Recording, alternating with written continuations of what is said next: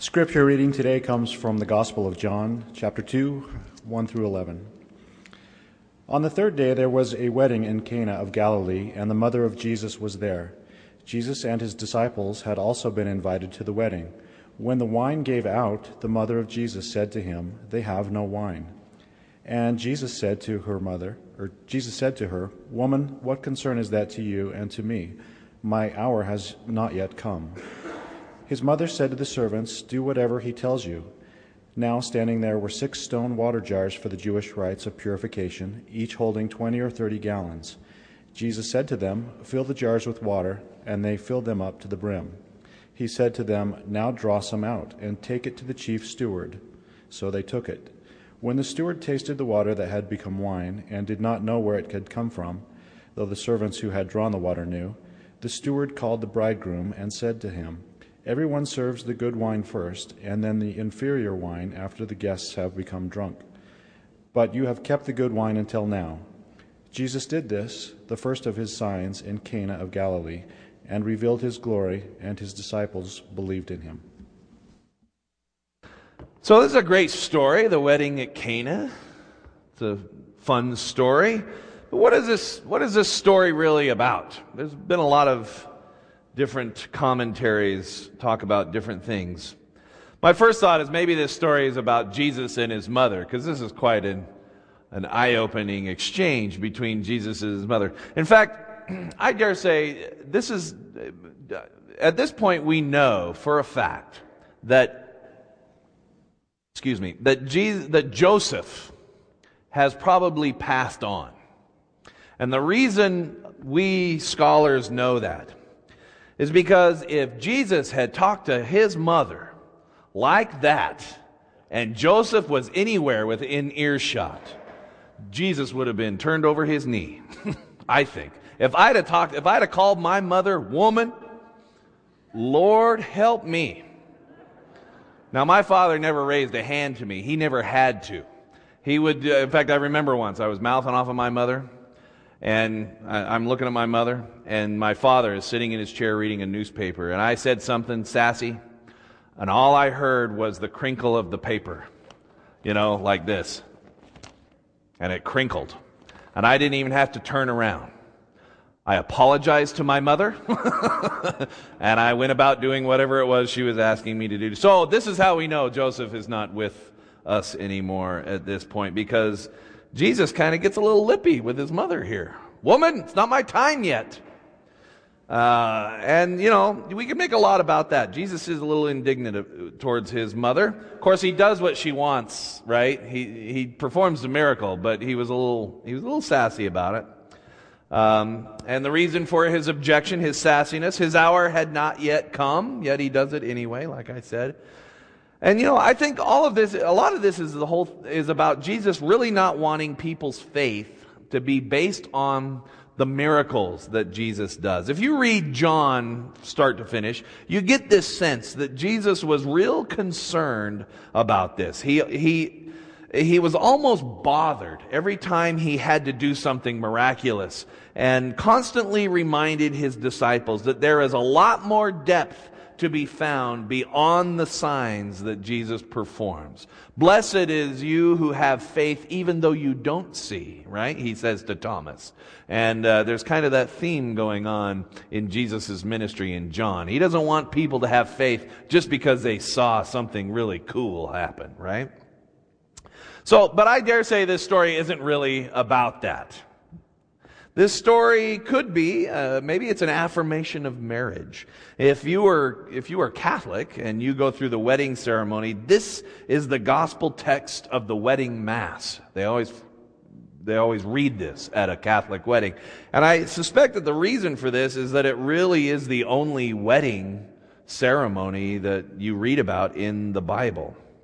However, it's not even the wedding per se in this particular text, we're at the reception. Jesus is at the reception, right? Which usually in biblical times, usually happened over three or four days. And so they, they're probably around day three if they've run out of wine. It's a pretty good party, clearly. Something's going on. And they're probably around day three, and the wedding has already long happened already. Uh, and you know, the kingdom of God is often described as a wedding banquet in Mark, and Jesus is often referred to as the, the bridegroom. Whatever the case, it is clear that the wedding in this text is kind of incidental to the story and not really the main thrust, thrust of the story. Some make a lot out of the fact that this miracle was brought to the servants alone. This is Jesus' first miracle, uh, and it's brought to the servants, right? The host of the party doesn't even know what's going on. They didn't even know that there was some miracle that happened.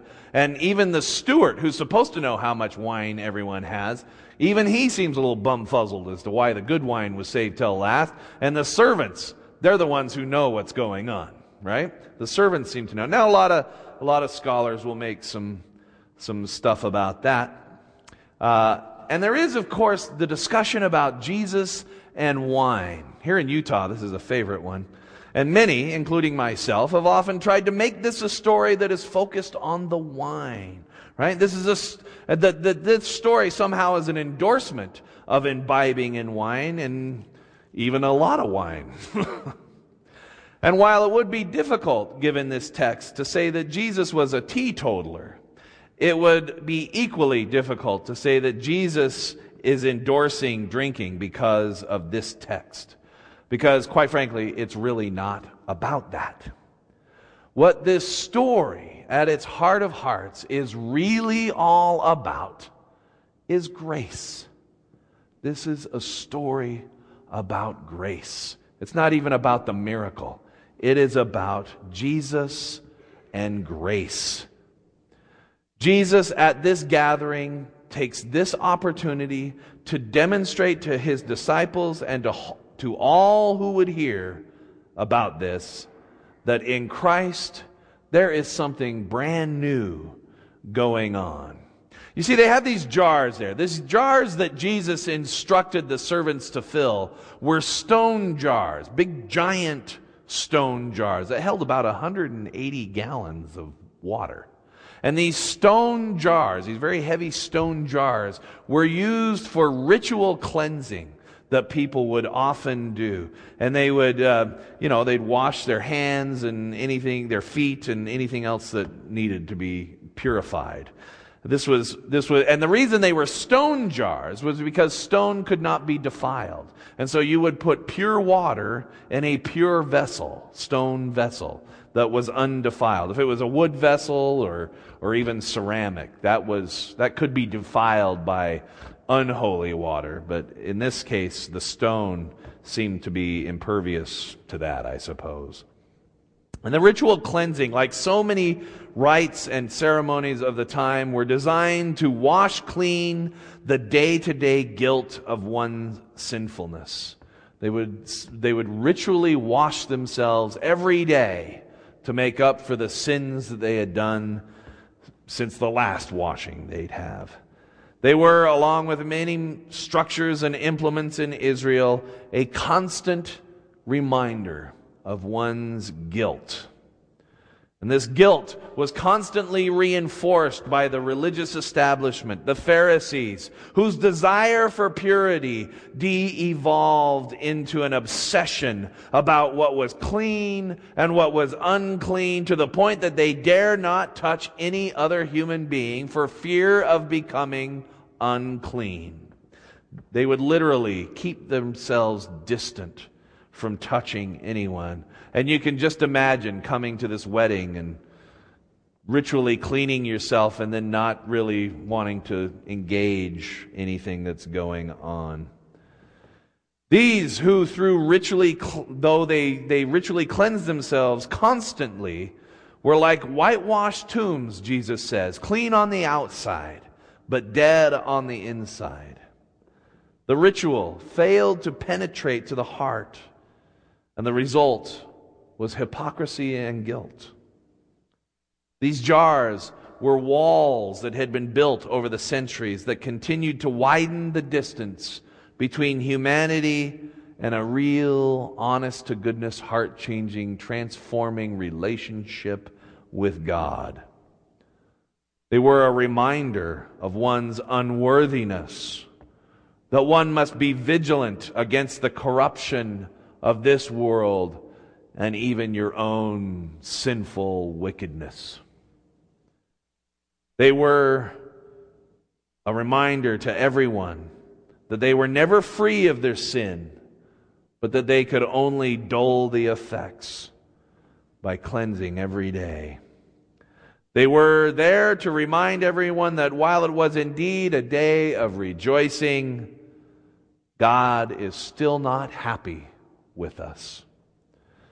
What is this about us, we people, that we're so convinced of God's displeasure? Uh, you know, I, we seem to revel in it. I can remember my own fear of God's punishment when my own piety waned or when I had been bad. And it seems to be something that we never really shake in our faith. And it's not that I or you don't have things that warrant disapproval. You know, I've been out with some of you. I know we all do things we probably shouldn't do. Believe me, there are many things that warrant a little guilt on my part. But somewhere we got the notion that this self disgust, this self loathing, is something that came to us from God. That somehow God is the one who despises our sinfulness and despises our very heart because of it. That we are found repugnant in the eyes of God because of this. My friends, God is bigger than our sinfulness. God knows that we are bigger than our own sins as well. We recently, I'm sure all of you did too. We recently went and saw the, the movie Les Miserables, right? Who all, who all seen that? Very powerful. But you know, I love, the movie's great, but it, the movie leaves so much out that's in the book. If you ever read the book, which is, you know, this thick, uh, they leave a whole bunch out. And in fact, the musical just glazes over my favorite part, and that's the moment when Jean Valjean, the, the guy who'd been released from prison after, after all these years uh, for stealing a piece of bread, and who is full of rage and, and resentment and jaded by, by years of violent uh, abuse in prison. Uh, Jean Valjean gives in to his sense of unworthiness, broken by the cruelty of the world and convinced of his own fallen state. And he gives in to his lower self and steals all the silver utensils from the only person who had shown them any kindness, this humble Monsignor. It's my favorite character in the whole book, which I guess you can imagine why. Uh, and then when Valjean is caught and brought before this humble priest, the priest lies and says that he had given him the silver. And that Jean Valjean had forgotten the two silver candlesticks. And he takes them off the shelf and hands them to him. And then after the police leave, he, he is dumbfounded by why the priest would do this. He's left to wonder what had happened. And the priest says that he had just purchased Valjean's soul and that he was free to live a life worthy of it. But see, it wasn't that Jean Valjean was given a chance to change who he was. That is, go from being a scoundrel and a no good person.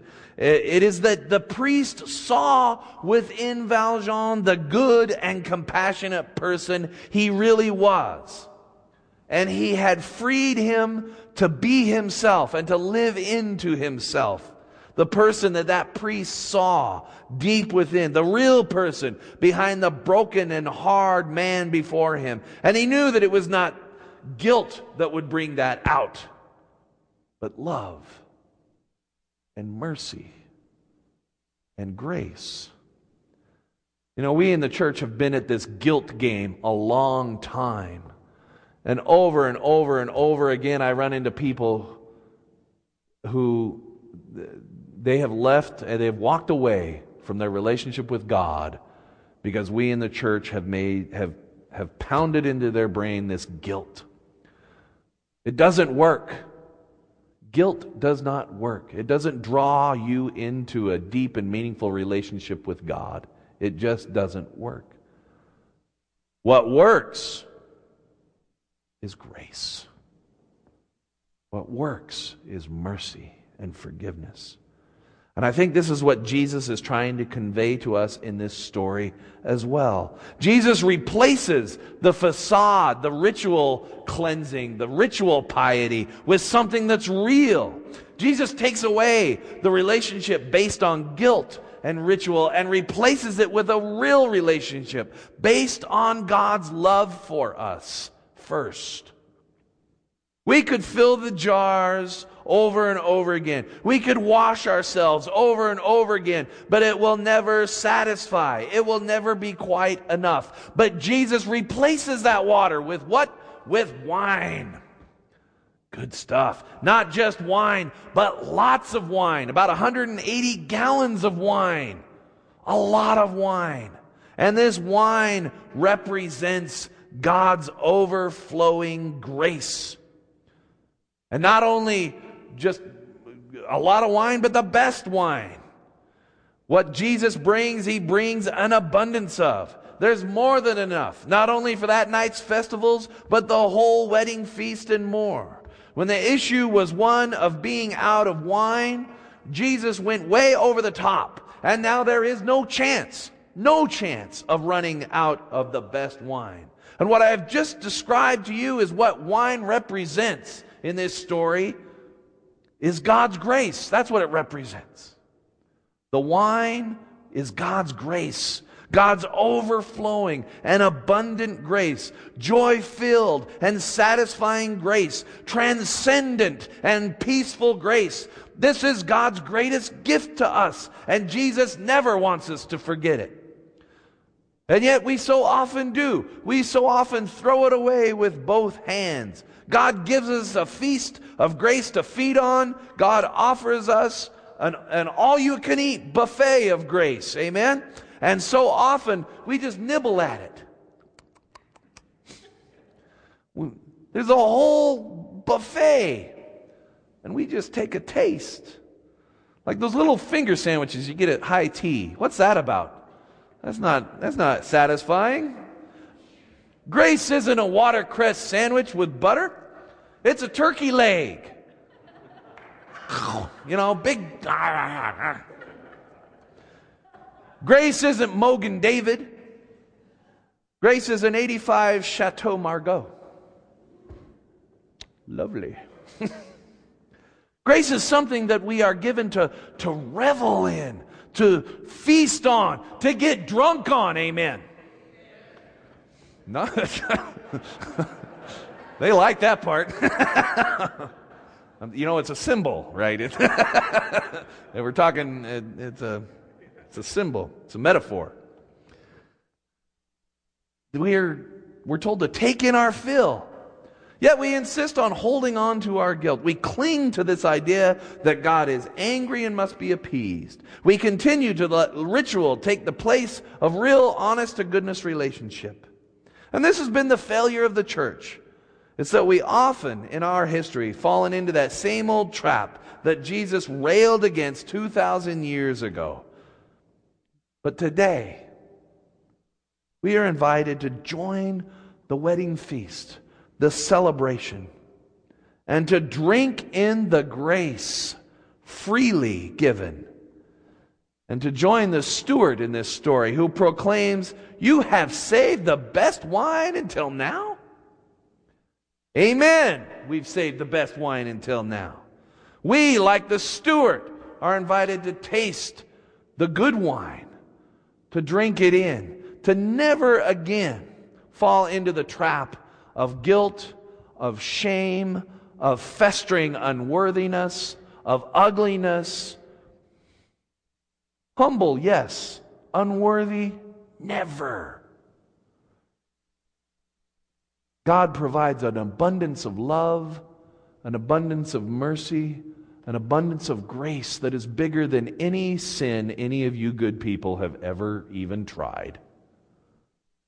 Small potatoes, really. God's grace flows over it so much wine that pretty soon you forget about all those sins. And you just live the good life. That's why it's such a great symbol, amen? You just live the good life. the full and abundant life, like good wine that God has promised, God has provided, and God begs us to partake of. Begs us to. So we're invited today to glut ourselves on the grace of God. Let us pray. Oh, loving God, we love our guilt so much. We love our shame. Sometimes we wrap ourselves in it like a warm blanket, and yet we're still cold. Only your grace, only your grace really does the job. Help us to embrace this gift so freely given and so difficult to accept. And yet we know that unless we revel in the grace you have provided, something will be missing from our relationship with you. Something will be missing. Help us to never want to miss that. Help us to embrace it. We ask all these things in the powerful name of Christ. Amen.